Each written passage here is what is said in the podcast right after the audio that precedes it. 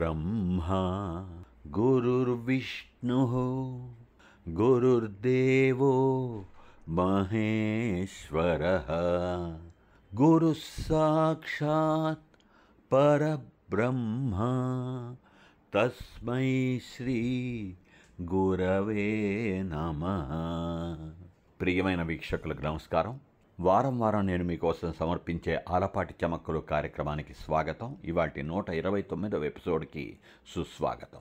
ఈవేళ ప్రారంభంలోనే ఈ గురుస్థుతి చేసుకోవడం వెనక ఉన్నటువంటి విశేషం విజ్ఞులైనటువంటి రసజ్ఞులైనటువంటి సహృదయులైనటువంటి నా వీక్షకులకి చిరపరిచితం.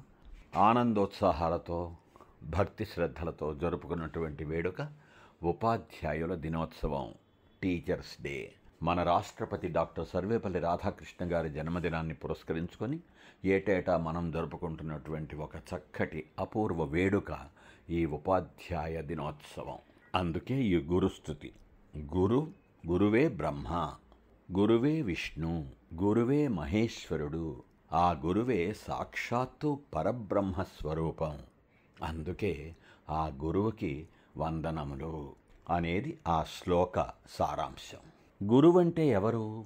ఓనమాలు దిద్దించటం మొదలుకొని పరిశోధనల విభాగం వరకు వివిధ స్థాయిల్లో అనేక విషయాలని మనకి నేర్పుతూ ఆ విషయాలకి సంబంధించినటువంటి జ్ఞానాలని ఆ జ్ఞానాల సుజ్ఞానాల కిరణాలని మనపై ప్రసరింపచేసేవాడు గురువు.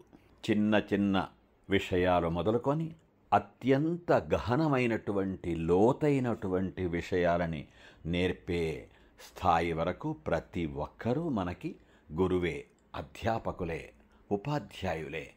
అటువంటి వారందరినీ మనం స్మరించుకునేటువంటి ఒక విశిష్టమైన సందర్భం ఇది.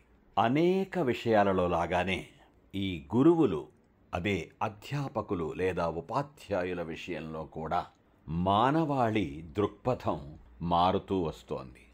చదువుకునే రోజుల్లో విద్యార్థులు అసలు విద్యార్థి అంటే ఏమిటి? విద్యని అర్థించేవాడు.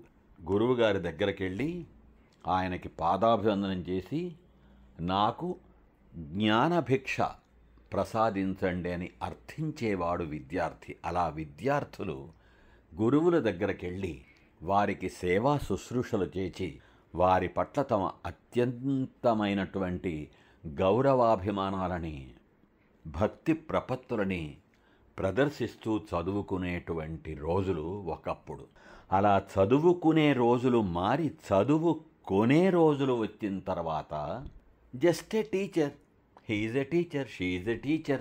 మనం డబ్బులు కడుతున్నాం బోరడంత ఫీజు కడుతున్నాం మన ఫీజు తీసుకొని వాళ్ళు మనకు పాఠాలు చెప్తున్నారు అనేటువంటి భావన విద్యార్థులలో పెరిగిపోతూ రావడం అనేది మనందరి కళ్ళ ముందు జరుగుతున్నటువంటి నిజం. అదేవిధంగా ఒకప్పటిలా కాకుండా అధిక శాతం మంది సిలబస్ పూర్తి చేయడమే చదువు చెప్పడం అనేటువంటి విధంగా సాగుతూ వస్తున్నారు. అప్పటికీ ఇప్పటికీ చదువు పట్ల విద్యార్థులలో ఎంతో గొప్ప విషయాలని ఎంతో గొప్ప వివేచనని ఎంతో గొప్ప వివేకాన్ని ఆసక్తిని అభిరుచిని పెంపొందింపజేయడానికే జీవించేటువంటి ఉపాధ్యాయ శిరోమణులు ఇప్పటికీ అక్కడక్కడ ఉండడం అనేటువంటిది కూడా నిజమే. అయితే అనేక కారణాల వల్ల కారణాంతరాల వల్ల ఆ సిలబస్ పూర్తి చేయడం అనేటువంటి ఒక పరుగులో విద్యార్థులకి చక్కటి విద్యలు అందించడం అనేటువంటి తమ లక్ష్యాన్ని అనేక మంది నెరవేర్చలేకపోతున్నారు. అనేది అనేక మంది టీచర్లే వాపోతూ చెబుతున్నటువంటి నిజం. పైనుండి అటు నుండి ఇటు నుండి వివిధ దిశల నుండి వాళ్ళపైకి వస్తున్నటువంటి ఒత్తిడులే వాళ్ళు తమ పంథాన్ని మార్చుకోక తప్పనిసరి అవుతున్నటువంటి పరిస్థితుల ప్రాబల్యం అనేది కూడా మనం గ్రహించాలి. ఏది ఏమైనా మానవ జీవితానికి అవసరమైనటువంటి అనేక విషయాలని కేవలం టెక్స్ట్ బుక్కులో ఉండేటువంటి సిలబస్ ప్రకారం చదువు చెప్పడంతో ఆగిపోకుండా విద్యార్థులకి అందించడం అనేది ఈ ఉపాధ్యాయ వృత్తిలోని గొప్ప ప్రవృత్తి.